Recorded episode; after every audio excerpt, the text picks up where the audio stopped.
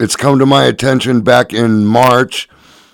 The state of Oregon did some variation of goof off their fire insurance. And now Oregon and Washington are having giant wildfires, and Washington is calling for volunteers because they can't handle as much wildfire as they have.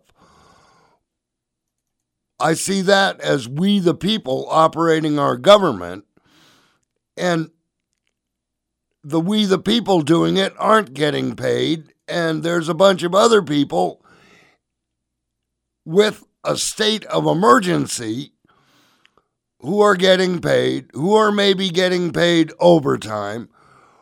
We really need to look into this a whole lot deeper than we have been.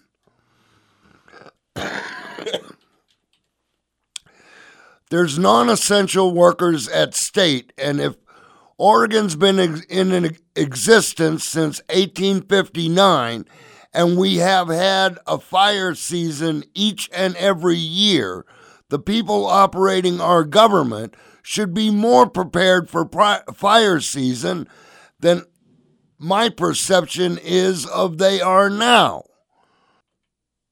We have people at DMV that could be trained to fight fires and a governor who could sign an order if your DMV paper is two months late.